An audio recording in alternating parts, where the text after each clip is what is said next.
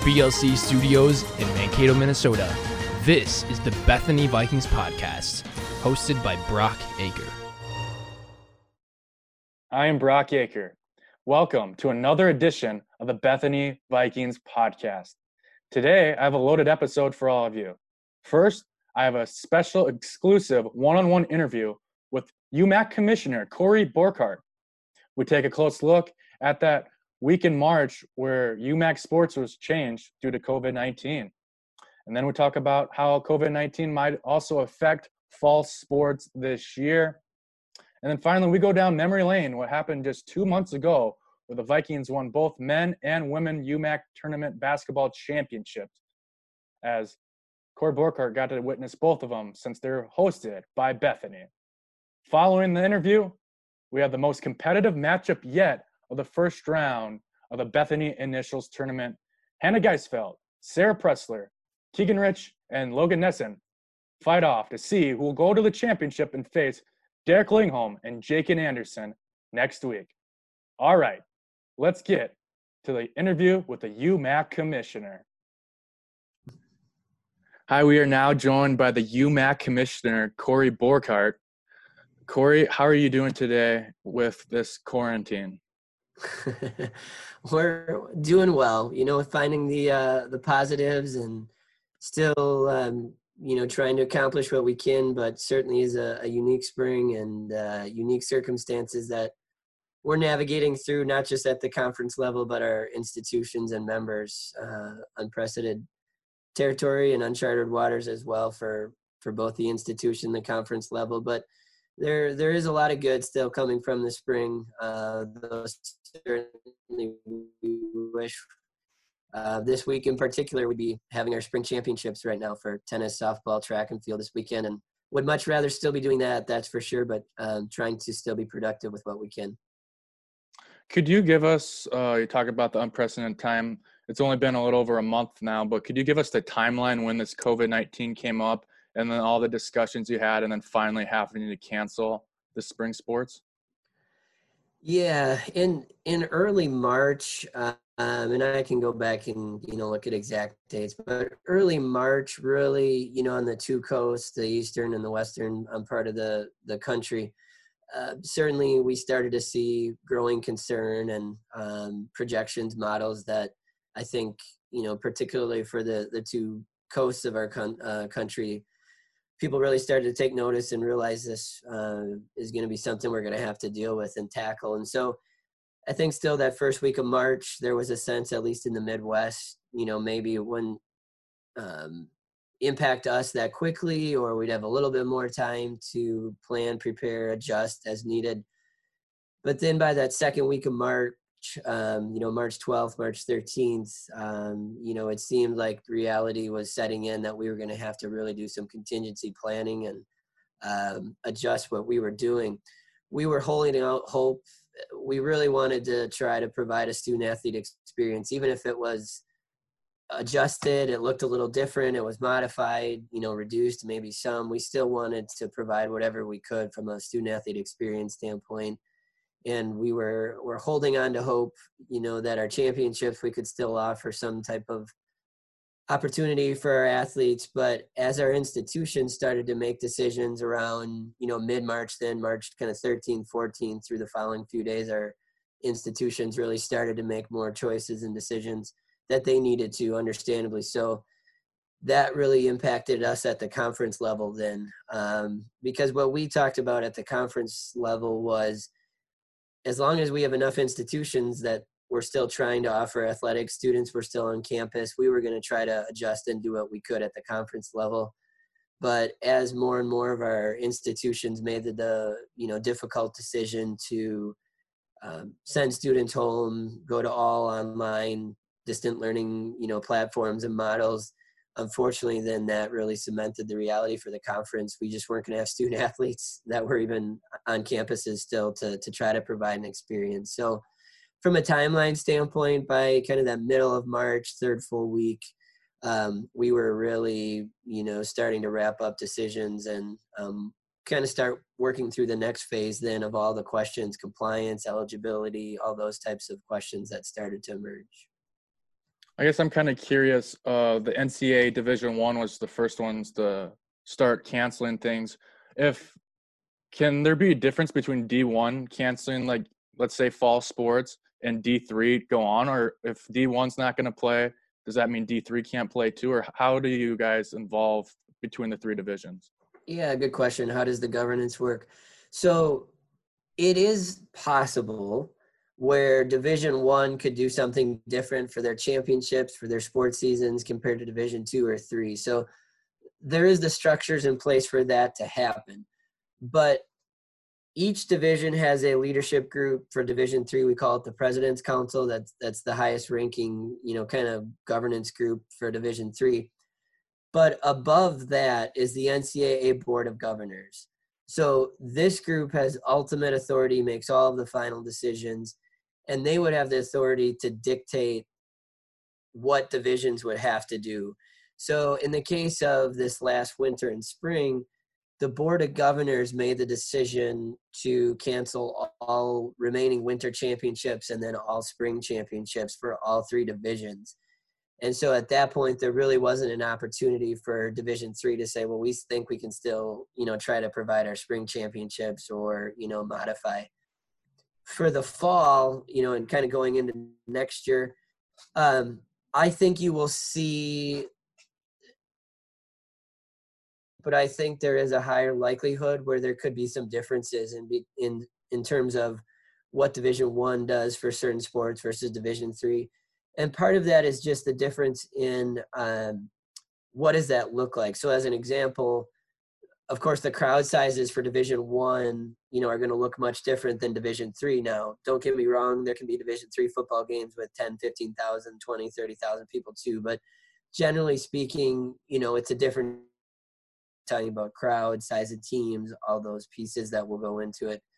So to get back to your original question there are opportunities where the divisions can be different um, but there also are some situations where the board of governors essentially dictates um, where there's going to be consistency and all divisions have to do the same thing.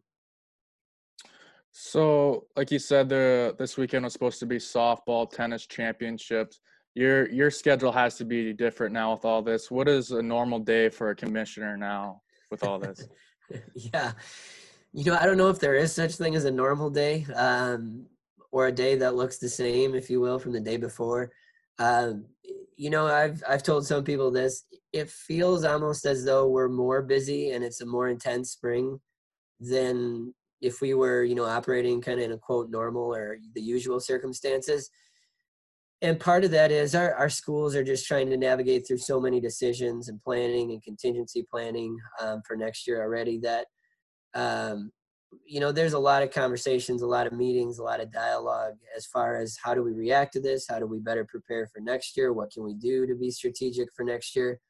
Um, so a lot of my days are doing uh, similar to this a lot of zoom meetings. There's days where from 9 or 10 to 3 i might be on zoom meetings um, still engaging with people.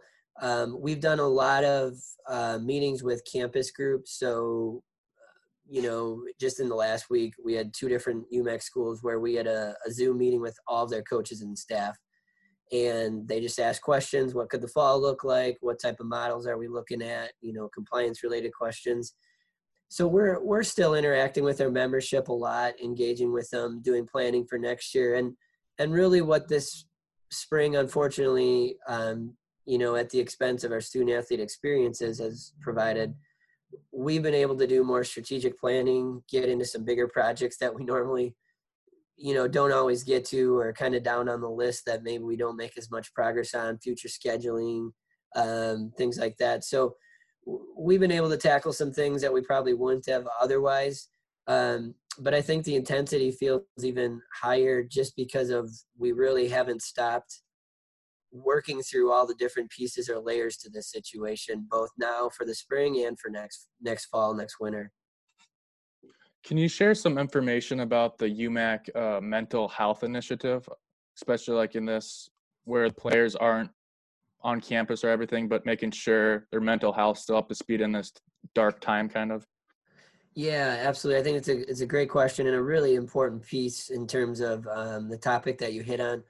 Um, we recognize for student athletes, you know, it's such a huge part of their identity to be with their team, to be playing, to be competing. It's a part of the you know collegiate experience and a, and a big part of it. So to all of a sudden um, have that reduced or taken away completely and minimized, you know, certainly is is a um, significant impact on student athletes and just their daily life, normal life, uh, mental, you know, well-being. And so we've done a few things intentionally to try to address that, and we'll continue to do that. Um, really, from a conference perspective, more of our focus and efforts are working with administrators and then our coaching groups to provide mental health resources, webinars, access but our hope is then that the coaches can kind of pass those on to the athletes or you know the institutions then are able to utilize those resources with the athletes and teams. Because certainly you know student athletes may listen to us in the conference office but we know best um, that their strongest relationships are with the coaches and that's who you know they um, have a high degree of trust interaction with and you know more candidness disclose things how they're really doing.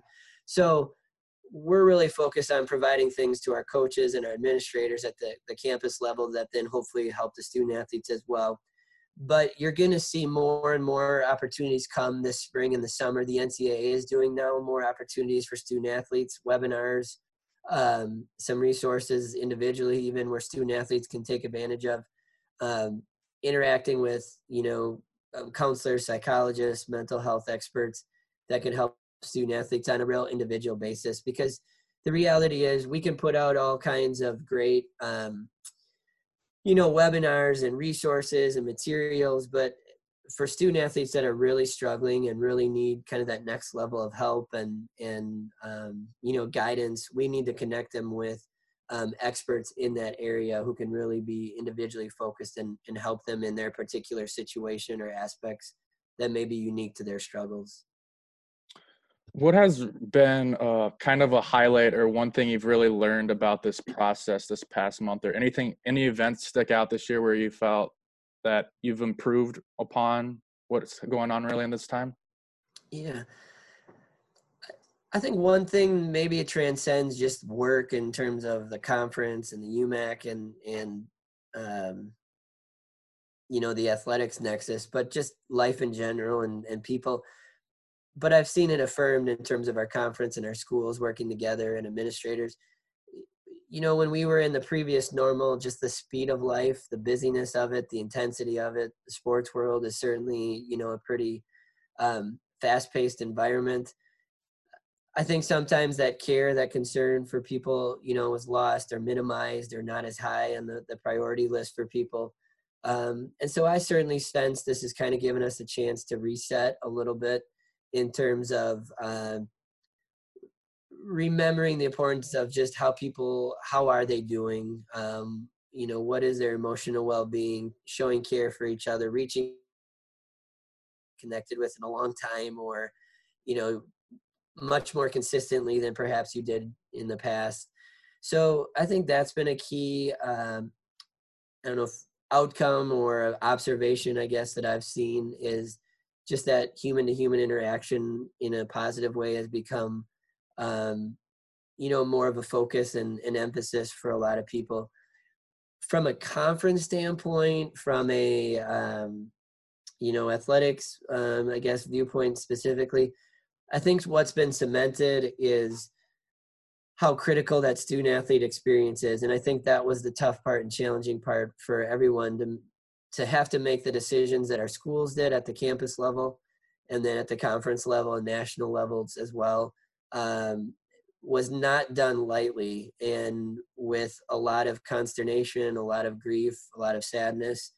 And i think we that was affirmed just seeing the impact that it had on student athletes but i think what was neat is then just seeing how our student athletes have overcome it and you know it doesn't mean in any way that it's been fun enjoyable, you know, ideal or desirable, but just and teams have been creative, overcoming it, making the best of it, staying connected, working with their coaches.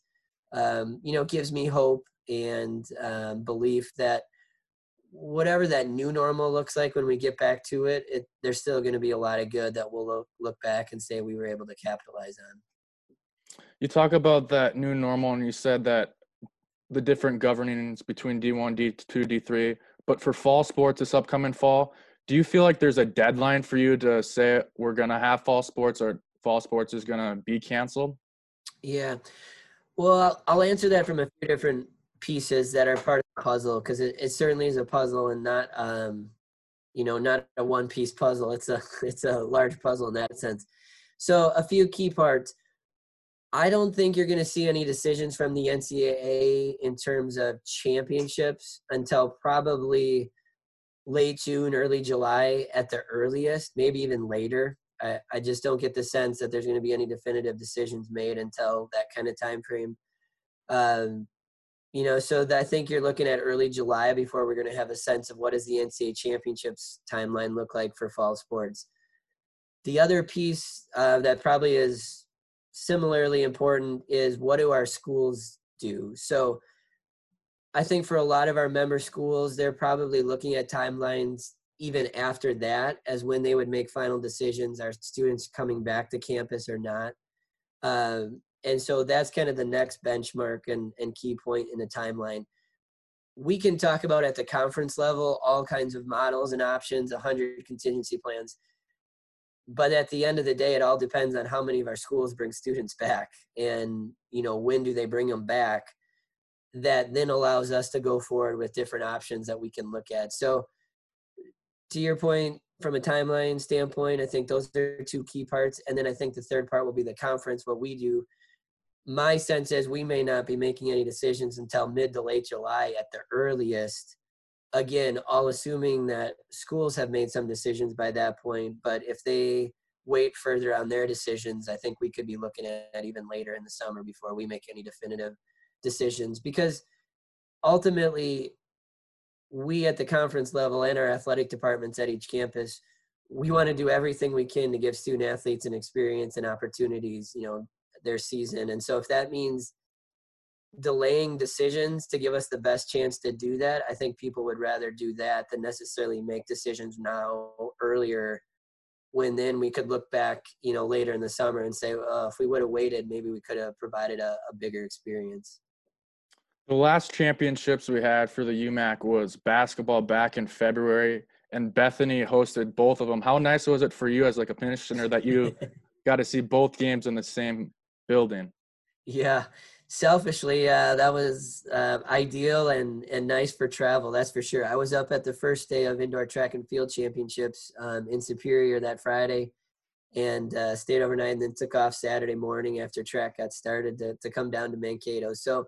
Selfishly, it was very nice to uh, have both of the basketball championship games at one site, and it created a great atmosphere. I think anybody was that was there that night would affirm. Um, you know, it was a pretty electric atmosphere. The um, you know crowd was great, and and throughout the whole night for both championship games, um, it had a great vibe to it. So eh, from that aspect, in terms of the conference view, that also was great to kind of set up a, a fantastic evening on all fronts.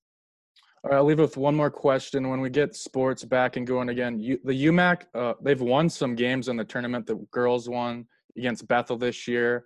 Uh, the men won a couple years ago against St. John's.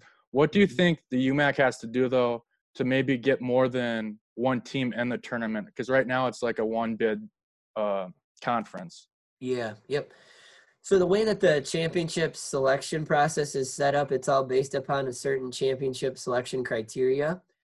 And a lot of that criteria includes things like strength of schedule, record against ranked teams um, in your region, probably two of the key pieces, in addition, of course, winning percentage um, and overall record. And so, what's what's pretty important for our schools to do if we're ever going to try, you know, to increase the number of um, teams that we get in the NCAA and get some more at-large um, burst in a championship, our schools have to make sure they have a really strong strength of schedule and the challenging part of that is obviously the tougher schedule you play, the more likely you're going to lose probably, you know, some of those, but it also pushes you. So there's a fine line there of, of, you know, where is that line? But ultimately, our schools need to keep um, you know, scheduling tougher and tougher opponents out of our conference for their non-conference, um, playing some of the best teams in the region is going to help our league and push us.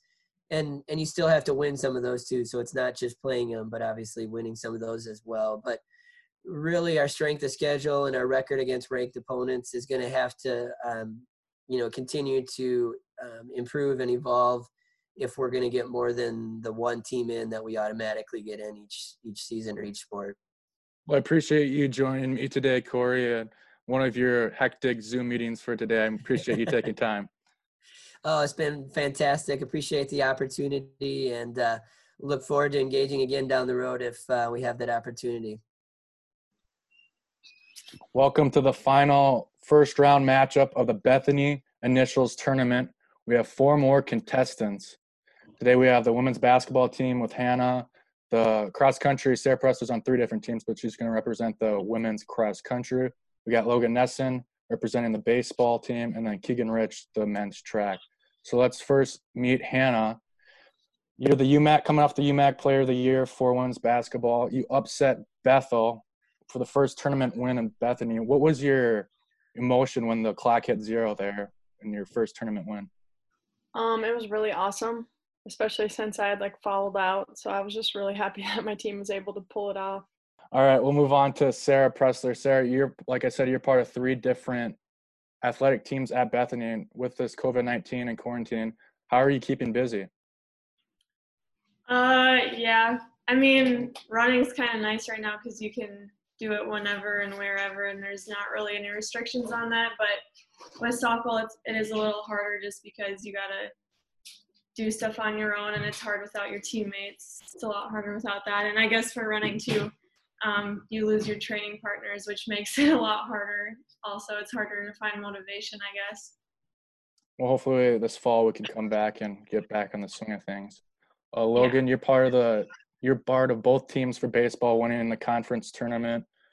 You played in Arizona, and then the season got called off. How tough was that for your senior year to be called short and in March?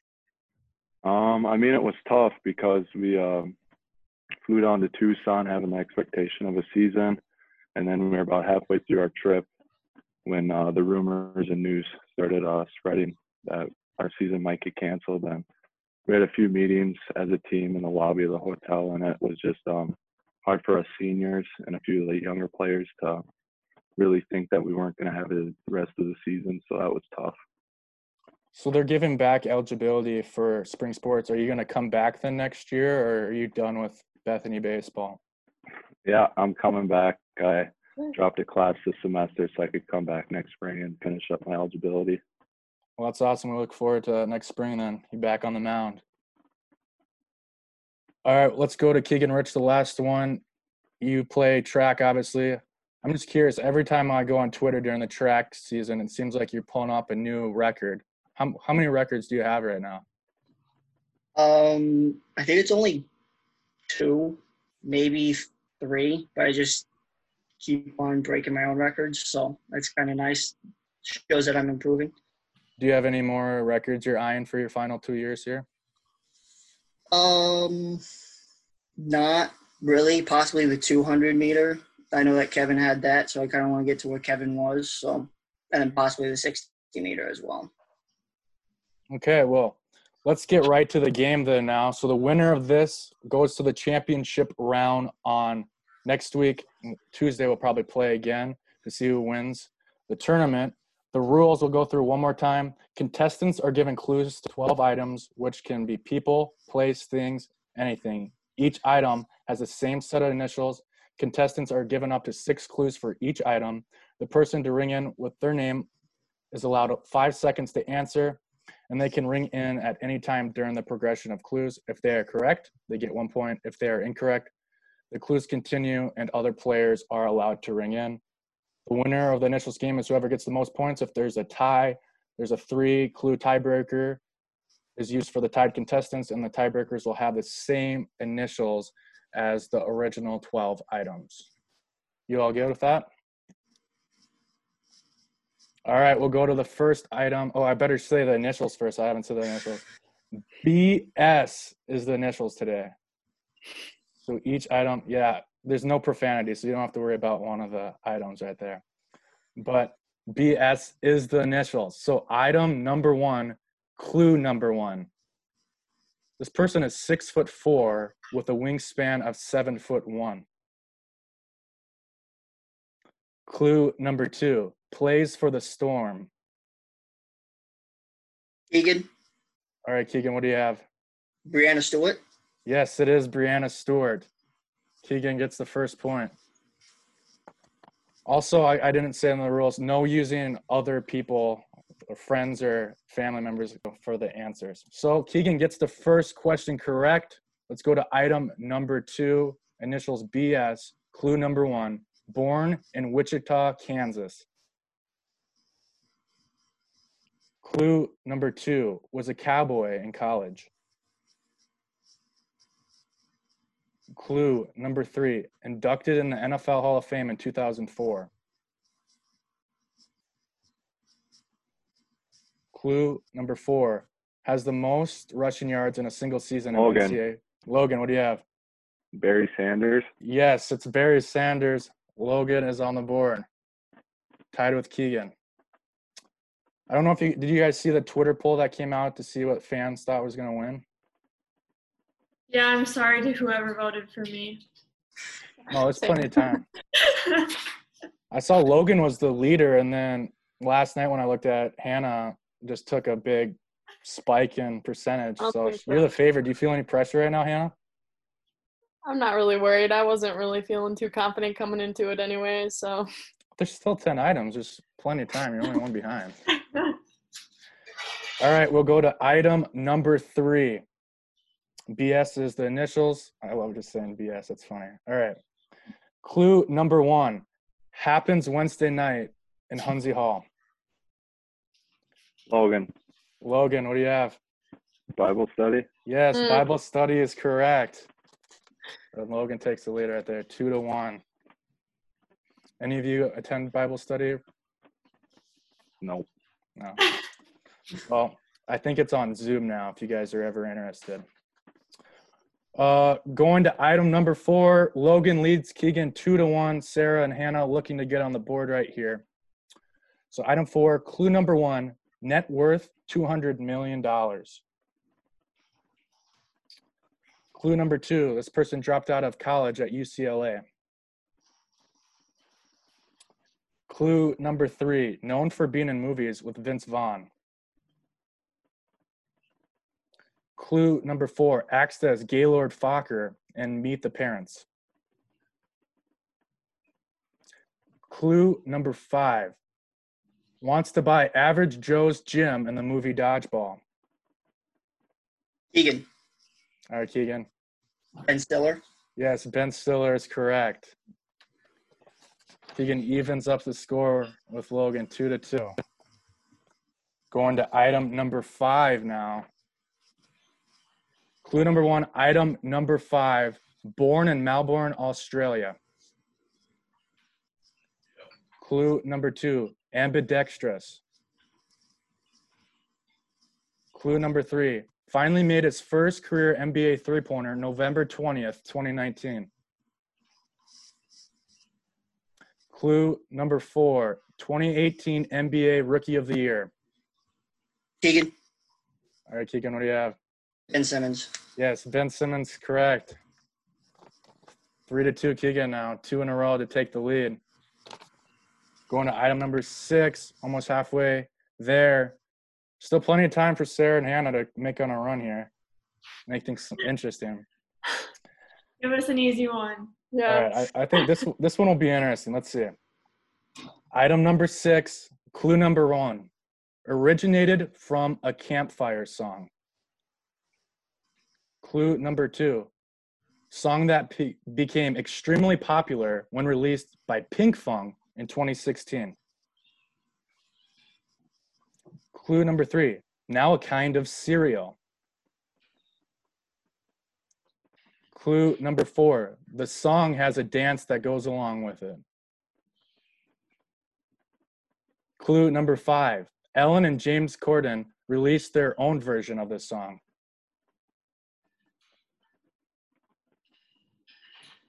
Final clue has over 5 billion views on YouTube.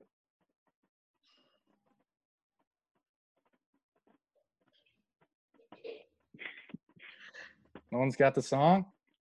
Baby Shark is the answer. Oh, Oh, oh wow. So that one's going to be null.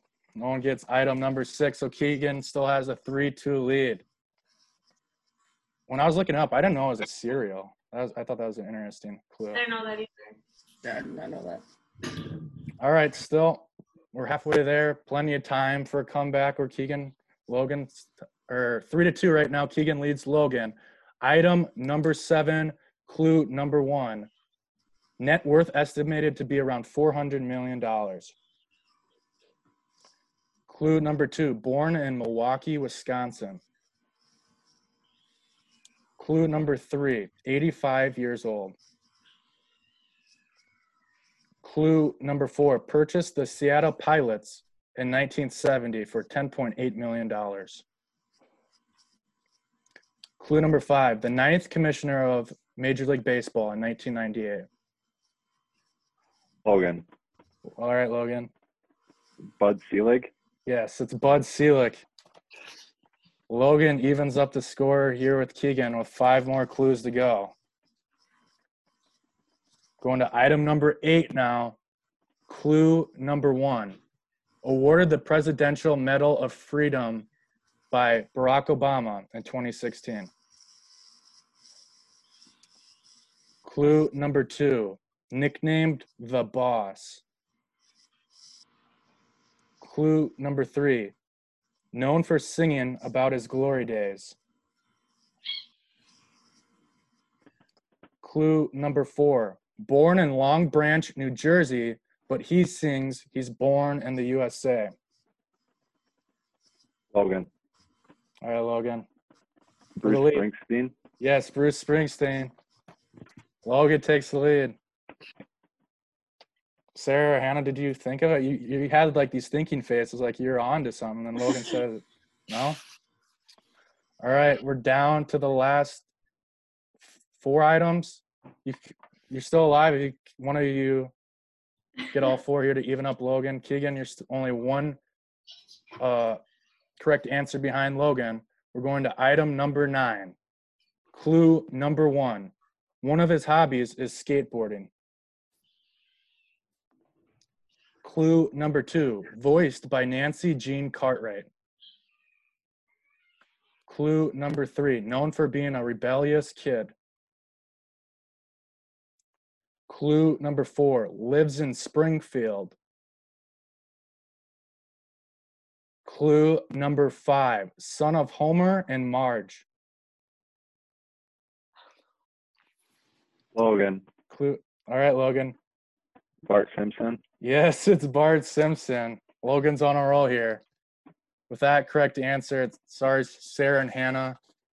You're pretty much eliminated from winning, but still answer if you have the answer to these next three clues. We're on to item number 10 now. Keegan, you're still available to win this. Two points behind Logan right now. 5 3 Logan leads. Item number 10, clue number one. Founded in the year of 1910.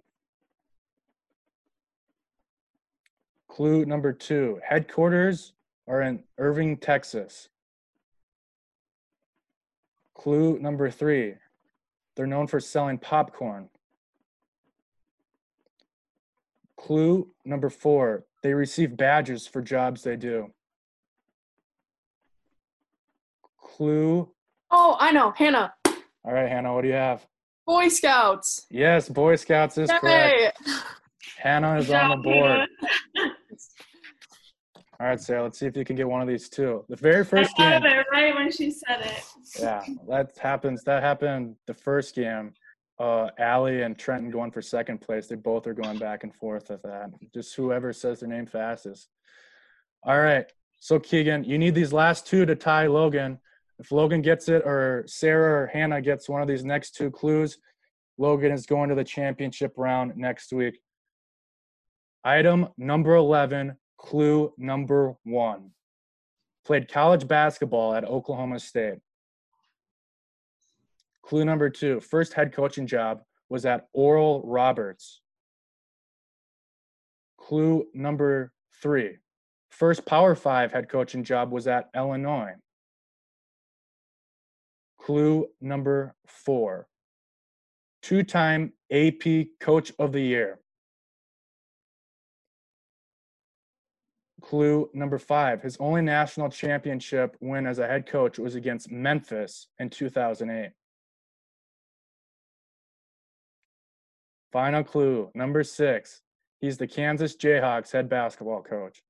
Keegan, All right, Keegan. Bill Self. Bill Self is correct. We're going down to the last question. Keegan needs this to tie. If Logan, Hannah, or Sarah gets it, Logan's going to the championship. Keegan gets it. We're going to a tiebreaker. We've never had a sudden death tiebreaker yet, the first two rounds. So let's see if Keegan can force one right here. Final item. Item number 12. Clue number one. Born in Ada, Oklahoma. Clue number two. His debut single came out in 2001 called Austin. Clue number three. Had a divorce with Miranda Lambert. Oh, Keegan, Oh, Keegan to force the tiebreaker. What do you have? Blake Shelton. Yes, it's Blake Shelton. And with that, we're going to our first ever tiebreaker here with the Bethany Initials tournament. So it's only between Keegan and Logan. The item is still the same initials, and it's only I'm going to have three clues. So the first one to ring in, get the correct answer, gets the point. If no one gets it between the three clues, we'll go on to the next tiebreaker question. So whoever gets it for the first one to get the correct answer wins. So it could be one item, it could be more. Are you guys ready? Yes. Yeah. All right. Tiebreaker item number one.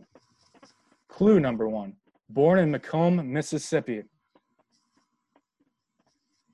Clue number two has 56.1 million followers on Twitter. Clue number three, known for two albums Baby, One More Time, and Oops, I Did It Again. Keegan, Keegan for the comeback win. Britney Spears. Yes, Britney Spears is correct. And Keegan runs the show at the end, gets three answers correct at the end to take the lead from Logan and wins six to five. It's going to the championship round next week. Thank you guys for playing today. Thanks, Brock. Thank you. Thank you. Thank you. See you next week, everyone.